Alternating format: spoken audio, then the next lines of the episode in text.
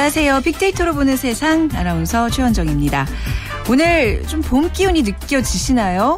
그 대동강 물도 풀린다는 경칩입니다. 지난 며칠간 기승을 부렸던 꽃샘추위도 물러나고 다시 포근한 봄날이 찾아오는 듯한데 자 뭐 도다리 쑥고 그 담백하면서도 시원한 맛이 생각나고요. 또 봄의 전령사 봄동도 생각납니다. 봄에 먹는 배추 봄동은 겨울에 찬바람 맞아가며 견디는 봄철 최고 먹을거리인데요. 영양도 좋아서 봄에 먹는 꽃등심이라고도 불리죠. 또 봄동 겉절이, 봄동 나물 바로 밥도둑입니다. 또 옛날에는 경칩에 젊은 남녀들이 서로의 사랑을 확인하는 징표로 은행 씨앗을 선물로 주고받으면서 은밀히 은행을 나눠 먹는 풍습도 있었다고 하죠. 사랑의 계절, 봄을 알리는 경칩은 우리 결의 고유의 연인의 날이기도 했는데요. 화사하게 옷을 갈아입을 화려한 봄날을 기대하면서 주변에 사랑하는 사람들과 마음을 활짝 열고 봄 맞을 마음의 준비 제대로 한번 해보시기 바랍니다. 오늘 빅데이터로 보는 세상 봄 소식 준비되어 있습니다. 핫클릭 여행 지에서 이 매화향을 따라서 봄꽃 여행지로 떠나보고요. 또 그것이 궁금하다는 청취자분들의 사연 한국인과 영어에 대한 내용 준비하고 있습니다. 또 방송 중에 저희와 함께 해주실 분들은 휴대전화 문자메시지 지역번호 없이 샵 9730, 샵 9730입니다. 짧은 글은 50원, 긴 글은 100원의 정보 이용료가 부과됩니다. 그리고 KBS 라디오 어플리케이션 콩을 까셔서 같이 방송 들으시면 굉장히 재미납니다.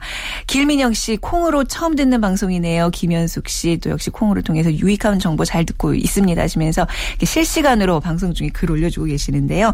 여러분 또 함께 해주시면 감사하겠습니다.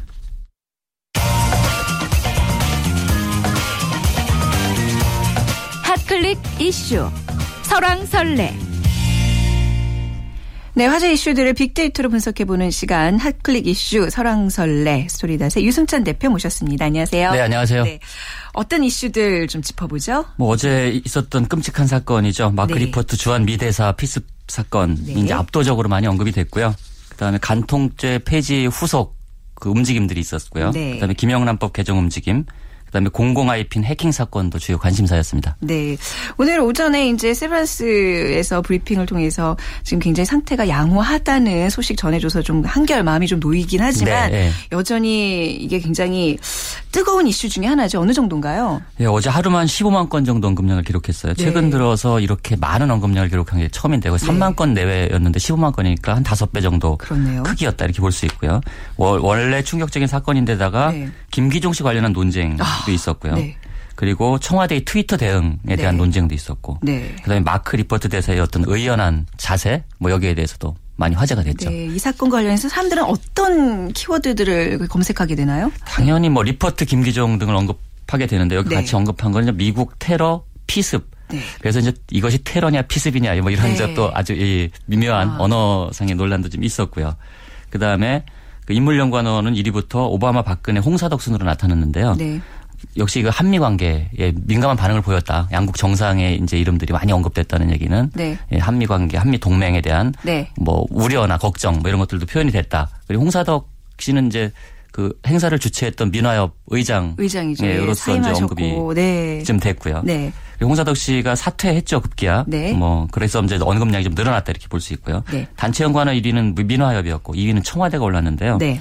청와대가 많이 언급이 됐어요. 왜 그랬냐면 테러가 발생해 긴박한 가운데 이 청와대 공식 트위터 계정에서 아무 일도 없었다는 듯이 계속 음, 네, 박근혜 네. 대통령의 중동 순방 일정 내용을 이제 포스팅을 한 거죠. 여기에 대해서 평상시에 청와대 트윗을 올리면 리트윗수가 한 40개에서 50개 정도인데 네. 거의 1000건에 가까운 이제 네. 리트윗이 일어나면서 멘션도 많이 달렸어요. 댓글이 많이 달렸는데 네. 가령 이제 이런 거죠. 순방 홍보가 먼저입니까? 라거나 아. 지금 이런 트윗을 올릴 시기가 아니잖아요. 네. 뭐 대통령에게 보고는 했어요. 같은 댓글이 폭주를 했어요. 그러니까 네. 이런 긴급한 상황에 대해 벌어졌는데 트위터가 너무 한가한 얘기를 하고 있다. 뭐 음. 뭐 여기에 대한 질책의 소리가 높았습니다. 네. 심리 연구원어 1위가 애정이었어요. 이것도 굉장히 특이하고 또 때 아닌 또 종북 논란이 또 벌어지고 있습니다. 네, 종북 논란은 무슨 일이든 계속 끼는데요. 네. 그 리포트 대사는 한국에 대한 사랑이 남다르다고 알려져 있지 않습니까? 네. 그래서 이, 이 동석자들에게 이제 둘째에도 한국에서 낳고 싶다. 하고 아. 농담을 건네는 등 한국에 대한 애정을 표시하면서 환담을 하다가 이제 불의의 흉기 그렇군요. 사고를 네. 접해서 애정이라는 키워드가 10년간 1위에 올라왔습니다. 네네. 아, 그리고 뭐 그리고 괜찮습니다. 그래도 전 한국이 좋습니다. 테러리스트 한 명의 뜻이 한국 전부의 뜻은 아니니까요. 네. 사랑해요. 한국 사랑해요. I love you라고 말할 부처 멘탈일 확률을 구하시오. 이런 아, 뜻이 있었어요. 그래서 정말 예, 10점 만점에 만점이다. 네, 그러니까 네. 리퍼트 대사의 한국 사랑 그리고 어떤 그 의연한 태도 네. 여기에 대한 트윗이 천 건이 넘게 리트윗이 됐고요. 큰 그릇을 가지신 분이시구나라는 생각을 좀 하게 됐어요. 그렇죠. 네. 그래서 이 테러 사건 사건인데 이 대사의 한국 사랑에 네. 대한 네. 그런 이제 이 이야기들이 또 훈훈하게 한 군데서는 또 많이 퍼졌습니다. 네. 한 통신사가 그 리퍼트 대사를 공격한 김기종 씨는 진보 성향 문화운동 단체인 우리마당 대표인 것을 전했습니다라고 하면서 종북 논란에 불을 지폈어요. 네. 근데 이제 이 그래서 10년간의 이후에 빨갱이라는 단어도 올라와서 아. 좀 이제 보는 사람들 좀 서글프게 네. 했는데요. 이 다소 좀 의외지, 의외지 않습니까? 네. 그러니까 이 어떤 피습당한 리포트 대사에 대한 얘기로 집중해도 모자랄 판이고 그리고 그럼요, 네. 외신들은 테러라는 말도 굉장히 조심스럽게 그러니까요. 사용을 네, 네. 하고 있고 피습이라는 단어를 사고, 사용하고 있는데 벌써 종북 논란이 있는 것. 네. 이것은 좀 뭐 별 바람직한 현상은 아니다. 저는 이렇게 네. 보고 있습니다. 이게 좀 애매하게 뭐 보수냐 진보냐 진영 논리로 이렇게 또 번져가는 것 같은데 이거는 정말 바람직하지 않은 우리 사회의 또 어떤 모습인 것 같아요. 그죠? 그렇죠. 예, 성급한 정치적 판단보다는 어쨌든 한국을 사랑한 최연소 미국 대사로 알려져 있는 네, 네. 뭐 빠른 쾌유를 비는 글이 역시 압도적으로 많은 네. 반응을 보였습니다. 그러니까 이 당연할 텐데요. 네. 리포트 대사의 빠른 쾌유를 기원합니다. 라는 네. 짧은 트윗, 짧고 간단한 트윗이 어 4천여 회 가까이 리트윗이 되면서 가장 많이 퍼져나갔고요. 네. 그리고 또 이제 80여 바늘을 꿰매는 큰 수술을 했는데 그 어쨌든 생명의 지장이 없고 수술이 잘 끝났다고 알려지지 않았습니까? 네. 근데 여기서 또 수술이 끝난 뒤에 또 트위터에 리퍼트 대사가 그 관심을 가져준 그 한국인들에 대한 고마움을 표시해서 또 가슴을 뭉클하게 했는데요. 리퍼트 대사는 로빈과 세준, 음. 어, 그릭스비와 나는 성원에 깊이 감동했다. 한미 동맹을 진전시키기 위해 가능한 빨리 돌아오겠다라고 음. 덧붙였어요. 이게 영어로 쓴 건데요. 네네. 로빈은 부인이고 세준은 지난 1월에 서울에서 태어난 첫 아들. 네. 그리고 그릭스비는 집에서 키운 애완견이죠. 이걸 영어로 쓴 다음에 이어서 한국말로 아. 같이 갑시다. 같이 갑시다. 그게 네. 참 뭉클했어요. 뭉클했죠. 네, 네, 네. 예, 이 얘기가 오늘 아침 제가 8시 45분에 이 리트윗을 확인하니까 거의 4,500회 이상 5,000회 가까이 리트윗이 됐더라고요. 네, 네, 네. 같이 갑시다. 이걸 한국말로 쓴 리퍼트 대사의 어떤 마음이 뭉클하게 전해진 아침이었습니다. 이분의 어떤 인격에 대한 찬사도 있겠지만 사실 이제 정치인으로서 또 외교 사절으로서 이렇게 얘기하면 두 나라 간의 관계가 굉장히 매끄러워지는 거잖아요. 이거는 굉장히 정치적인 또 수사로도 볼 수 있을 것 같아요. 그리고 예, 네. 테러에 대해서 정말 이게 민감할 수 있는데 그렇죠. 긴장이 생길 수도 있는데 여기에 대해서 정말 같이 갑시다 이 말 네. 한마디가 네. 올해 유행어가 될 가능성도 있습니다. 네. 네. 자, 그럼으로써 이제 한미 동맹에 영향을 주면 어떡하지 좀 걱정했던 사람들의 좀 걱정을 좀 불식시키는 그런 한마디였는데 있는데 어떨 것 같아요? 이게 일단 어제도 이제 네. 국무부가 성명을 발표했고 네. 오늘 아침에도 또 이 그 마리아프 미 국무부 부대변인이 성명을 발표해서 네. 이 분별 없는 폭력 행위 위축되지 않을 것이다. 네. 한미 동맹엔 변화가 없을 것이다. 이런 이제 뜻을 다시 한번 강조했어요, 재차. 그리고 리포트 대사가 다시 업무에 복귀해 한국 측과 양 그 양국 관계 강화는 물론 지역 및 글로벌 도전 과제 해결을 위해 논의하기를 고대하고 있다 고 말해서 네. 한미 동맹에 전혀 변화가 없다. 굳건하다 뭐 이런 음. 걸 발표를 했고요. 네. 특히 이제 오늘 추가 성명은 그 웬디 셔먼 미 국무부 차관이 과거사 발언으로 이제 약간 미묘한 기류가 있지 않았습니까? 네. 여기에 대해서 다시 한번 한미 동맹이 확고하다는 뜻을 밝힌 거라고 볼 수 있고요. 그리고 박근혜 대통령도 아랍에미리트에서 그 전화를 걸었죠. 리포트 대사에게 전화를 걸어서 이번 사건이 한미 동맹에 부정적인 영향을 미치는 일이 없도록 양국이 긴밀히 협조할 것이다. 그리고 대사의 조속한 음. 회복을 위해 기도하겠다. 네네. 이렇게 이제 말씀을 하셨습니다. 네네. 그래서 또 이 김기종 씨가 뭐 군사훈련 중단 등을 요구했지만 이것이 비장 비정상적인 개인의 돌발 행동이기 때문에 네. 한미 관계에 영향을 미치지 않을 것이라는 게 일반적인 분석이고요. 오히려 이 사건을 통해서 내부 갈등을 초래한 일이 없도록 네. 냉정한 수사와 냉정한 대응이 그렇죠. 필요하지 않을까 뭐 이렇게 생각합니다. 네, 오히려 이제 외신들은 굉장히 이 소식을 침착하게 보도하고 있는데 반해서 이게 또또 이제 국내에서는 이걸 뭐 진보니 뭐 이런 말도 네. 안 되는 이런 그렇죠. 얘기로 네. 좀 이렇게 호도하고 있는 듯한데요. 너무 이제 이념적으로 사건을 바라보는 태도는 좀 네. 네. 지양을 해야 될것 그렇죠. 뭐 같습니다. 뭐 배우를 캔다는 동 이제 이런 얘기들은 좀 들어가고 우리 리포트 대사에 정말 같이 갑시다 그 한마디를 좀 마음에 네. 새기는 계기가 됐으면 그렇습니다. 좋겠습니다. 자 그리고 또 리포트 대사의 빠른 쾌유도 함께 빌도록 하겠습니다. 자 그리고 공공 아이핀이 해킹당해서 충격을 주고 있어요. 왜 이런 네. 일들이 자주 일어나는 어제 거죠? 그 네. 피습 사건이 15만 건이나 올랐는데 이것도 만 건이 넘게 네. 올라서 굉장히 많은 관심을 끌었습니다. 그러니까 주민등록번호 대체 수단으로 적극 권장하고 있는 게 아이핀이지 않습니까? 이게 75만 개가 해킹을 당했어요. 네. 그러니까 이 행정자치부가 발표를 했는데 지난달 28일부터 2일 오전까지 지역정보개발원에서 관리하고 있는 공공 아이핀 시스템이 해킹 공격을 받아 75만 건이 부정 네. 발급됐다. 이렇게 행정안전부가 발표를 했어요. 그래서 네네네. 사람들이 굉장히 충격적인 사건이 갑자기 75만 명 인구가 늘어난 겁니다. 우리나라에. 그러니까 네. 그래서 정부가 뭔가 이 보안 정책을 내놨는데 그것이 또 뚫렸다. 네. 여기서도 사람들이 충격을 받고 있습니다. 네. 그 굉장히 좀 뚜렷한 대책이 있어야 될 것 같은데요. 네. 네, 그렇죠. 네. 지금 어 부정 이거 뭐 너무 너무 위험하다 위험하다 네. 가짜 네. 피해 무너지다 같은 이제 위기감들이 많이 표현이 됐거든요. 네.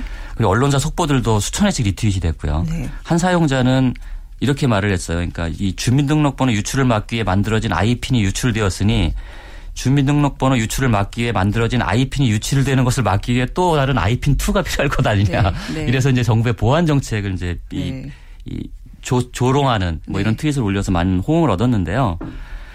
우, 더욱 우려스러운 것은 과연 이것이 전부냐, 네. 부정 발급된 것이 75만 개가 전부냐 하는 것에 대한 또 의혹이 일고 있어요. 그래서 네. 고려대 김승주 교수는 뭐라고 말을 말을 했냐면 이번에 3일에 걸쳐 대량으로 아이핀을 발급받았기 때문에 탐지된 거다. 네.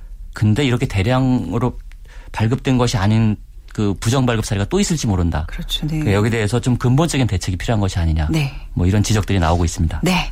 자 그리고 저희 콩 저희 문자로 오늘 오프닝에 이제 저희 경칩 얘기하면서 대동강 물이 풀린다 말씀드렸는데 그쵸 그 경칩은 사실 개구리가 놀라서 깬다는 그 저기 절기긴 하지만 우수 경칩에 또 대동강 풀린다 뭐 이런 우리 또 속담도 있고 그러거든요. 그래서 그런 차원에서 말씀드린 거니까 오해 마시기 바랍니다. 자 그리고 오늘 말씀 잘 들었습니다. 스토리닷의 유승찬 대표 감사합니다. 네 고맙습니다. 고맙습니다. 네.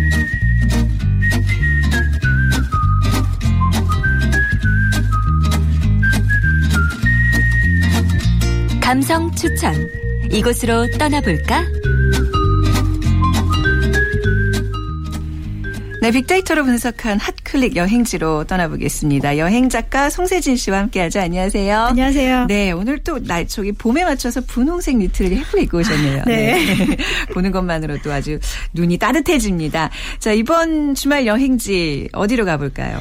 네, 뭐 지난주는 사실 꽃샘 추위가 기승을 부린 한 주였는데요. 뭐 추위가 좀 끝날 듯 끝날 듯 하면서도 또 봄이 또 이렇게 조금씩 오고 있다 보니까 네. 참 봄을 기다리시는 마음들이 아주 커지는 것 같습니다. 네. 제가 봄에 언급 건수를 지난주 확인을 해봤더니 트위터와 블로그를 합친 건수가 60만 건이 넘었더라고요. 네. 어, 또 어제는 정월 대보름이었고 또 말씀하신 것처럼 오늘이 경칩이기도 한데요. 어, 네티즌들도 상당히 그 봄에 대한 기대가 많았습니다. 뭐 네. 뭐 따뜻한 봄이 빨리 왔으면 꽃피는 봄이 오면 춥지만 날씨가 풀린 것 같다 같이 약간 봄을 기대하는 그런 언급들이 많았고요. 또 연간 검색어를 살펴봤더니 아, 아직은 겨울이 있어서 겨울이 1위 그다음에 날씨 뭐 바람 이런 것들이 어, 봄과 관련된 어, 어떤 노출 언급 건수가 예, 기록하고 있었습니다. 네. 네, 그래서 오늘은 봄을 찾아가는 그런 여행을 떠나보려고 합니다. 네, 봄의 향기를 좀 쫓아가 보도록 하겠습니다. 처음 어디 가볼까요? 네, 오늘은 딸기 체험 농장부터 아, 가려고 하는데요. 네, 뭐 주말마다 어디 갈까 고민하시는 분들이 많으시죠. 네. 겨울부터 딸기를 드신 거는 맞지만 사실은 딸기의 제철은 봄이죠. 그렇죠. 그래서 네, 네. 체험 농장에 가보도록 하겠습니다. 저도 예전에 아이 데리고 한번 그 딸기 그 이제 농장에 가봤는데 굉장히 좋아해요. 네, 어디 소개해 주실 거예요? 네, 네. 보통 딸기 농장들이 양평, 양수리, 남양주 이쪽에 딸기 네. 농장이 아주 많고요. 그다음에 네. 또 딸기하면 논산이죠. 네. 그래서 논산에 딸기 농장이 많습니다. 주로 체험 프로그램은 딸기 따는 것부터 시작해서 딸기 잼 만들기, 뭐 딸기, 뭐 생크림 케이크, 도지마 롤, 뭐 이런 것들을 만들기도 하는데요. 아이들한테 인기 있는 거는 딸 딸기잼 만들기 체험입니다. 네. 손 씻고 막 마음대로 주물럭주물럭 그렇죠, 하기도 그렇죠. 하고 네. 막 이렇게 만지고 그러다 보니까 네, 입에 좀 이렇게 묻히면서 먹으면 달콤하고 그렇죠. 네. 하나씩 이렇게 주워 네. 먹기도 하고 네. 참 감각 발달에도 도움이 아, 많이 되고요. 또 보통 때도 이렇게 우리가 조심을 많이 하잖아요. 근데 이럴 때는 아주 마음껏 이렇게 하다 보니까 굉장히 좀 즐겁다고 합니다. 그래서 어른들이 옆에서 처음에 도와주다가 나중에는 막 본인이 나서가지고 네 열심히 그렇게 체험에 임한다고 해요. 딸기 농 농장은 다 이렇게 미리 예약을 해야 되더라고요. 네, 음, 아무래도 뭐 워낙에 미리 네. 좀 준비가 되어다 보니까 그런데요. 보통 인터넷에서 딸기 체험 이렇게만 검색을 하셔도 딸기 네. 농장이 아주 많습니다. 그래서 뭐 원하시는 곳에 예약을 하셔도 좋고요. 또 요즘에는 하루짜리 여행 상품도 많이 나와 아, 있으니까 아, 여행사에 또 예약을 하셔도 되고 또 네. 요즘엔 소셜 커머스에도 많은 딸기 체험 쿠폰이 나와 있습니다. 어, 네. 네. 확인하시고 다녀오시면 될 것 같습니다. 네. 그리고 이제 벌써 3월 이제 오늘 6일이잖아요. 벌써 이제 어디선가는 막 꽃들이 이제 막 만개할 시기가 되지 않았나 조심스럽게 좀 기대해 보는데 어디 가면 꽃 구경할 수 있어요? 네, 그렇습니다. 오늘 매화 소식 가지고 왔는데요. 아, 매화, 네, 원래 그 매화가 눈 올 때 핀다 그래서 설중매 이러잖아요. 네. 어, 지난주에 사실 눈 소식도 있었지만 눈과 함께 매화도 막 피고 있습니다. 네. 우선 홍매화로 유명한 경상남도 양산 통도사 같은 경우에는 이미 홍매화가 만개했다고 하고요.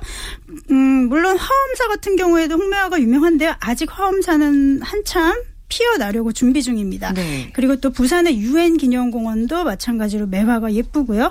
또 다음 주부터 축제가 시작되는 곳입니다. 오늘 소개해드릴 광양 같은 경우에는 네, 꽃이 계속해서 피어나고 아. 있는 중이라고 합니다. 네, 확실히 남쪽에서부터 꽃바람이 이렇게 훈훈하게 올라오는 그렇죠. 게 느껴지네요. 올라오고 네. 있어요.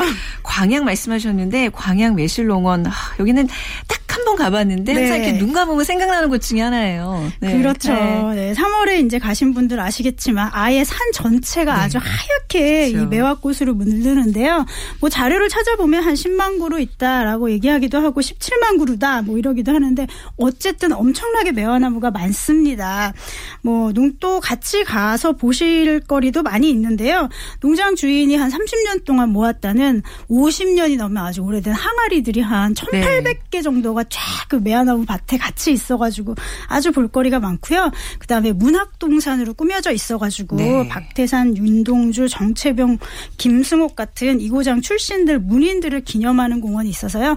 또 매화나무 사이사이에 이런 시비 같은 것들이 있습니다. 네. 그래서 사진 또 찍으면 예쁘게 나오니까 네. 이렇게 네. 매화나무 아래에서 사진도 찍고 이러면 좋을 것 같아요. 그 섬진강변이 아마 그 경치가 좋고 이래서 그런지 문인들이 좀 많이 탄생하는 곳 중에 하나예요. 네. 네. 여기에 또 섬진강 하면 또 맛있는 것들 빼놓을 수 없죠. 네, 맛있는 게 계절별로 아주 많은데요. 네. 이번에 가셨을 때 반드시 드셔보셔야 할 게 바로 벚꿀입니다. 벚꿀이요? 네, 이게 어. 벚꽃 필 때 먹는다 해서 벚꿀인데요. 네. 2월에서 4월 사이가 제철이고 강에서 나는 꿀이에요. 꿀이 강에서 나요? 네, 섬진강변에서 나는데요. 어, 네 네. 이 손바 닥만하게 아주 큰 보통 굴보다 한 5배에서 10배 이상 큰 아주 큰 굴이고요. 뭐 네. 뭐 영양가도 워낙 좋고 또 이 굴이 좀 비린 맛이 바다굴보다 조금 덜해서 그렇군요. 굴을 좀 잘 못 드시는 분들도 아주 쉽게 어, 드실 수가 있습니다. 어떻게 먹어야 돼요? 네, 뭐 여러 가지 회부터 시작해서 다 먹을 수 있지만 어, 네. 가장 이 벚꿀을 벚꿀답게 먹는 방법은 화덕에 바로 껍질째 올려가지고 구워 드시는 아, 거예요. 석화구이처럼. 네, 아, 그렇죠. 네. 근데 이 굴 같은 경우에는 네. 이렇게 굽게 되면 보통 우리가 아는 그 식감하고는 좀 달라지잖아요. 네. 그렇다 보니까 굴 잘 못 드시는 분들도 맛있게 맛볼 수가 있습니다. 지금 제 표정 보이시죠? 네. 너무 부러운 표정으로. 네. 하양 가셔야겠네요. 네, 오늘 봄 소식 이렇게 잘 전해드렸습니다. 들었습니다. 감사합니다. 감사합니다. 네, 여행 작가 송세진 씨였습니다.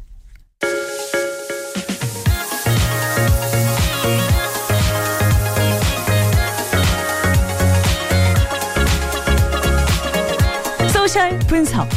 그것이 궁금하다. 청취자의 궁금증을 빅데이터로 분석해보는 시간 그것이 궁금하다. 자 소셜 분석 컨설턴트 김덕진 씨 모셨습니다. 안녕하세요. 네, 안녕하세요. 네. 오늘은 청취자분들이 궁금해하시는 그런 주제로 이제 네네. 빅데이터로 풀어볼 텐데 영어와 관련된 네. 궁금증을 이렇게 호소해 오시는 분들이 많았어요. 네, 우리나라 사람들은 과연 영어에 대해서 뭐 그렇죠. 토익 토플 뭐 이제 음. 취직을 위해서 많이들 보는데 음. 어떻게 생각하는지 정말 영원히 풀리지 않는 숙제 중에 하나예요. 영어. 네네네. 네. 자 어떤 얘기 해볼까요? 네 일단 한국인과 네. 영어하면 지금 말씀하신 대로 이제 뗄래야 뗄 수가 없어요. 이제 사람들이 뭐 초등학생이 아니고 유치원 뭐 심지어는 이제 뭐 태어날 때부터 네. 영어와 뗄 수 없는 관계가 됐는데 어떻게 우리나라 사람들이 영어를 생각하고 있는지 소셜상에서의 이야기를 네. 좀 분석해봤습니다. 네. 아무래도 영어에 대한 관심들이 높기 때문에 네. 영어 교육 시장이 어마어마하죠. 네, 그렇죠. 이제 2013년 기준으로 보면요, 한국의 영어 사교육비가 우리 GDP 네. 대비 0.8% 구매인 한 8조 2천억 원 정도라고 네. 합니다.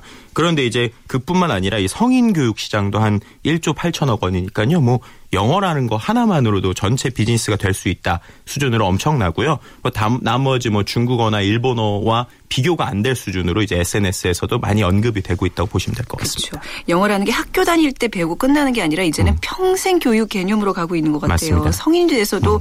영어에 대한 스트레스에서 자유로울 수 없죠. 심지어 맞습니다. 입사에서도 무슨 이제 진급 승진 음. 같은 거에 영어가 포함되어 있는 경우가 많 거든요. 그렇죠. 네, 네. 그러니까는 어떻게 보면은 영어와 이제 스트레스에 대한 것들도 이제 네. 소셜 분석에 많이 나오게 되는데요. 네. 어떤 분들은 이제 해외 파견을 앞두고 영어 실력 때문에 스트레스를 받다가 스스로 목숨을 끊은 네. 대기업 부장의 이야기를 이제 소셜상에서 사람들이 얘기하면서 그놈의 영어가 뭐라고 사람 아, 목숨까지 네. 앗아가나라고 음. 했고요. 또 어떤 분들은 영어 울렁증에 대한 이야기를 많이 하셨는데 네. 어떻게 보면 이제 미국 처음 갔을 때 내가 그렇게 공부를 많이 했는데도 딱 처음에 매장에 들어갔더니 아무 생각이 안 나서 네. 한마디를 했다고 합니다. 뭐라고요? May I help you? 내가 도와드려야 되는 것처럼 그런 식으로 사람들이 이제 영어를 네. 많이 공부는 했지만 네. 울렁증과 스트레스가 많다라는 음. 얘기를 소셜에서도 많이 하고 계시죠. 네. 학생들의 어떤 그 영어 스트레스 혹시 소셜 분석으로 좀 나타나나요? 네. 어떻게 보면 이제 학생들의 이야기를 보면요. 네. 결국 아이들은 왜 우리가 영어를 공부해야 되는지에 대한 목표 그리고 목적에 대한 이야기를 실제로 많이 했고요. 그러다 보니까는 특히 이제 영어에서 사람들이 이제 많이 언급되는 단어를 중심으로 좀 이 네. 소셜 분석 얘기를 좀 오늘은 풀어가면 좋을 것 그럴까요? 같습니다. 자, 영어 공부와 관련해서 사람들이 가장 관심 있어 하는 네. 그 공부의 부분들은 어떤 것일지 한번 보겠습니다. 영어 관련 키워드 분석. 네. 1위는 어떤 걸로 나타났어요? 네, 1위는 단어입니다. 맞아요. 단어를 사실 기본적으로 많이 외워야 네. 영어가 가능한 건데 네. 굉장히 스트레스가 많죠. 네, 한글 쓰면서 외운다는 게. 네, 그런데 이제 어떤 영어 학원 강사가 네. 이제 이야기한 것이 RT가 한 2, 300회 이상 된 내용이 네, 있는데요. 네. 다른 것보다 현직 영어 학원 강사로서 충심하면서 이제 말을 한다. 네. 그랬더니 영어 사교육에 드는 돈 반만 이 국어 능력 향상에 투자를 해도 영어가 는다라고 얘기를 했어요. 네. 다른 것보다 국어 어휘력이 안 되면 그에 대응되는 영단어도 머릿속에 떠오르지 않기 때문에 네. 단어를 공부할 때 영어 공부만큼이나 중요한 것이 우리가 알고 있는 국어 단어들 특히 어릴 때부터 한국어에 대해서 같이 공부를 해야 된다. 라는 음. 식으로 이제 영어 단어에 대한 이야기들이 많이 오고 갔습니다. 네. 영어 단어는 특히나 어려운 게 스펠링이 굉장히 음. 까다롭기 때문에 한 글자 한 글자 정말 그렇죠. 한땀 한땀 외워줘야 된다는 게 그 맹점입니다. 네. 영어 관련 키워드 분석 2위는 어떤 단어가 차지했나요? 네. 2위는 이제 많은 사람들이 뭐 공감하실 텐데요. 네. 역시 토익입니다. 토익이요. 네. 예. 아, 진짜 토익은 정말 전 국민이 다 보고 있다고 봐도 좋을 정도로 학생님 네. 학생 또 취업생 또 직장인들마저도 이제 요즘 토익으로부터 자유롭지 않은데 그렇죠. 어떤 얘기들을 많이 해요? 있는데요. 네, 일단은 토익의 유래에 대해서 또 사람들이 많이 얘기를 해주시는데요. 네. 다른 것보다 이제 종합상사라는 게 있지 않습니까? 네. 종합상사가 한국인, 특히 한국 대학생의 삶에 가장 큰 영향을 끼친 것이 바로 이 토익이다라는 네. 얘기를 하신 분이 있어요. 그래서 원래는 이제 일본 종합상사에서 해외 주재원들에게 영어 실력 평가를 하기 위해서 만들어진 것이 바로 이 토익이었는데요. 아, 그런가요? 네, 네. 그런데 이제는 이 한국어 토익을 먹여 살린다라는 네. 이야기들 그런 것처럼 이제 토익에 대한 이제 이제 유래에 대해서 얘기해 주신 분이 있고요. 또 하나로는 그렇게 토익 토플을 왜 준비해야 되는가에 대해서 이야기를 한 부분이 있는데요. 도대체 전 국민이 토익 토플을 왜 준비해야 되는가? 또 그 외에도 이제는 뭐 일본어, 중국어 등 다른 국어까지 영어 막 요구하는데 왜 내가 영어가 필요한 직장도 아닌데 왜 저런지 알 수 없다라고 네. 하면서 이제 좀 필요 없다라고 하신 분들도 있고요. 또 반대로 내가 만약에 토익 영어 공부를 했어도 실제 회사에 가서 이제 다른 얘기를 한다라는 것이죠. 네. 결국에는 뭐 독창적인 활동을 하느라 토익을 이렇게 막 점수를 못 땄다라고 하면 서류에서 떨어지고 또 토익 점수만 있어도 음. 야 이건 기본이고 다른 거 해야 되지 않느냐 또 실제 영어를 잘해서 토익을 안 본 사람을 보고는 너는 왜 다른 사람들 다 하는 거 안 하느냐라고 어. 하면서 뭔가 토익이 영어라기보다는 일종의 사람들에게 기준이 돼 버리는 것이 그러네요. 아닌가라는 이야기를 그 시험을 안 봤다는 것만으로 결격 사유가 되는 네네네. 사람에게 어, 그렇군요. 그러니까 이제 결국 영어 관련해서 사람들이 가장 관심 있어하는 그 두 분야는 단어와 네. 토익 토플 이런 어떤 네, 자격 시험에 네. 대한 얘기라고 이제 귀결이 되는데 네네. 근데 결국 이렇게 단어나 토익 토플 뭐 탭스 열심히 공부해도 또 막상 실제 생활에서 회화가 안 되는 분들이 많아요. 아마 네. 어, 많은 우리 국민들의 가장 큰 스트레스는 결국은 궁극적으로는 네. 회화가 안 된다. 네네네. 예, 그렇게 열심히 공부를 했는데 그렇죠. 말을 못 한다. 이 부분이 아닐까 싶어요. 그렇죠. 네. 그러다 보니까는 영국의 이제 유명 신문 중에 하나죠. 파이낸셜 타임즈에서 네. 이제 우리나라의 영어 시장에 대해서 꼬집은 기사가 또 사람들에게 많이 회자가 예, 예 되고 있는데요. 네. 우리나라 한국의 사교육비가 몇 조 원 시작인데도 영어 구사에 자신 있는 한국 사람들은 찾아볼 수가 없다. 네. 그런데 이제 자격 시험이나 점수에선 분명히 유리하기 때문에 이제 미국 에서 우리나라의 특히 교육에 대해서 많이 인정을 하지 않습니까? 다른 것보다 이제 국제 학업 성취도 평가 같은 데서는 우리나라가 영어 점수도 상당히 높다고 합니다. 네. 그럼에도 회화나 이런 회화나 이제 이야기하는 것들에서 사람들이 두려워하다 보니까 해외 언론임에도 불구하고 우리나라의 유명 토익 강사들의 이제 인터뷰를 소개를 하면서 토익이라는 것이 실제 영어랑은 거의 필요가 없다. 음. 근데 왜 하는지 모르겠다. 또 사교육이라는 것이 더 이상 의미가 없는 것이 아니야. 실제 영어에는 네. 이런 식으로 이제 좀 비관적인 이야기들이 사람들에게 많이 오가고 있는 부분이 있었습니다. 이게 분명히 어느 정도 뭐 그 자격 뭐 시험이긴 하지만 네. 그 영어 실력을 테스트하기에는 뭐, 뭐 공인된 시험이긴 합니다만 네. 제 주변에서도 보면 외국에서 오래 살다 온 친구가 네. 토익 점수가 굉장히 낮은 맞습니다. 경우를 저는 네. 가끔 봤거든요. 그러니까 이게 분명히 회화와 회화 능력과는 좀 상관이 없다는 음. 생각도 들기 들 때가 있는데 네. 그래도 뭐 토익으로부터 자유로울 수 없잖아요. 네, 그렇죠. 또 이제 역시 우리가 회화도 잘해야 되는 음. 숙제도 안고 있고 자 그렇다면 글쎄 많은 분들 소셜 네트워크상 영어를 잘하는 방법에 대해서 서로 공유 공유들 할 텐데 네. 어떤 얘기들이 오가고 있죠? 네, 이 많은 소셜의 글들을 종합을 해보면요. 네. 결국 영어라는 것이 단순히 우리나라에서만큼은 여러 목적과 쓰임에 따라서 워낙 세분화돼 있다는 것입니다. 그렇기 때문에 세분화돼 있는 것들 중에 내 목적에 맞는 방법 그리고 그거에 대해서 공부를 해야 된다는 것인데요. 네. 뭐 예를 들어서 회화 같은 경우는 네. 가장 좋은 방법은 뭐 외국 친구를 만들거나 일단은 만나라라고 아, 하면서 부딪혀라. 그렇죠. 네, 현장에서 부딪혀라. 네, 네, 그러다 보니까 이제 유명한 영어를 잘하는 아이의 어떤 사례가 나왔는데요. 영어 잘하는 딸을 만들기 위해서 아이를 한복을 입혀서 고궁을 매일 데려간 부모가 있다고 합니다. 아, 어, 어떤 취지인지는 알 것 같은데 네. 대단하신데요. 네, 그런데 실제로 이, 와, 네. 이 친구가요. 영어 네. 관련 각종 상, 뭐 성인 시험을 아. 만점을 받을 뿐만 아니라 네. 영화, 예, 영어와 관련돼 있는 영화의 실제 인물이기도 하다고 아, 합니다. 아, 그래요? 그러니까 이런 식으로 가면 이제 원어민들과 직접 접촉할 수 있는 기회는 많아지는 거죠. 네네네. 네. 그렇죠. 어떻게 보면은 네. 돈을 들이지 않고서라도 네. 실제 노력하고 음. 어떻게 보면 먼저 나아가는 것이죠. 네. 그리고 반대로 이제 실제 회사 생활, 회사 생활 에 나는 자격과 관련돼서 영어를 준비하는 것은 분명히 이제 장문에 대해서 포인트를 가지고 많은 얘기를 하시는 분이 있으세요. 네. 그래서 어떤 영문과 교수님께서 이야기 이제 학부 때 한 얘기를 사람들이 또 RT를 많이 했는데요. 다른 것보다 영어 잘하는 사람이 너무 많은 것 같지만 네. 실제 회사에서 쓰려고 영어 글 쓰는 친구를 채용하려고 보면 정작 없다. 그래서 방학 때 너 딴짓 하지 말고 영장문으로 내 의사를 표현하는 방법을 아, 연습해라. 많이 써봐라. 네, 그렇죠. 중요하네요. 진짜. 그런데 이제 네. 단순히 쓰는 것뿐만 아니라 네. 내 의사를 글로 쓸 수 있는 실력을 갖고 있는 것이 음. 실제 회사에서는 많은 도움이 된다라는 네. 이야기가 있었고요. 네. 뭐그 외에도 이제 영어 공부 자체에 대해서 회의를 가지면서 특히 요즘에 영재 교육이 많잖아요. 네, 네. 그러다 보니까 수학 영재, 영어 경제, 뭐 과학 영재는 있는데 왜 인성 영재는 없는 것인가라고 하면서 영어 자체에 대해서 회의 또는 뭐 가장 나오고 있는 기러기 아빠 문제도 결국 영어 때문이 아닌가라고 네. 하면서 어떻게 보면은 이 영어라는 것이 이 우리와 뗄래야 뗄 수 없는 한국인의 일종의 음한 아킬레스건이라고 할까요? 네네. 그런 식이 돼가고 있는 것 같습니다. 2018년 수학 능력 시험부터는 이제 영어가 절대 평가가 된다 그러면서 뭔가 네. 이런 좀 과열된 게 좀 꺼지지 않을까라는 기대감은 있는데 쉽게 영어에 대한 열풍이 꺼질까요? 어떻게 생각하세요? 글쎄요. 그래도 네. 뗄래야 뗄 수 없는 그쵸? 어쩔 수 없는 것 네, 같습니다. 네, 또 최근에 통역기도 잘 나왔던데 좀 네. 영어 못해도 살 수 있는 세상이 오지 않을까요? 그러니까요. 서비스들이 기... 빨리 발전했으면 좋겠네요. 네, 그럼 기대를 좀 해보겠습니다. 자 앞으로 또 빅데이터를 통해서 분석해보고 싶은 사항이나 궁금하신 내용이 있으면 저희 홈페이지 게시판에 올려주시면 또 이 시간을 통해서 여러분과 함께 분석해보도록 하겠습니다. 오늘 말씀 잘 들었습니다. 감사합니다. 네, 지금까지 소셜 분석 컨설턴트 김덕진 씨와 함께했습니다.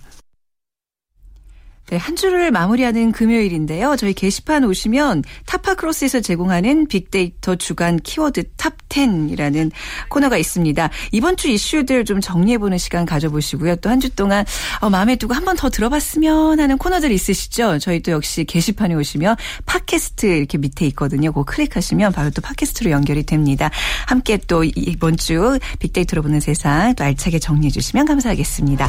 자, 빅데이터로 보는 세상 오늘 마칠 시간이고요. 다음 주 월요일에는 라이프스타일과 소비 트렌드를 빅데이터로 분석해보는 마음을 읽으면 트렌드가 보인다. 빅데이터 인사이트가 마련됩니다. 자, 다음 주 월요일 오전 11시 10분에 다시 찾아뵙겠습니다. 지금까지 빅데이터로 보는 세상 아나운서 최원정이었습니다. 안녕히 계세요.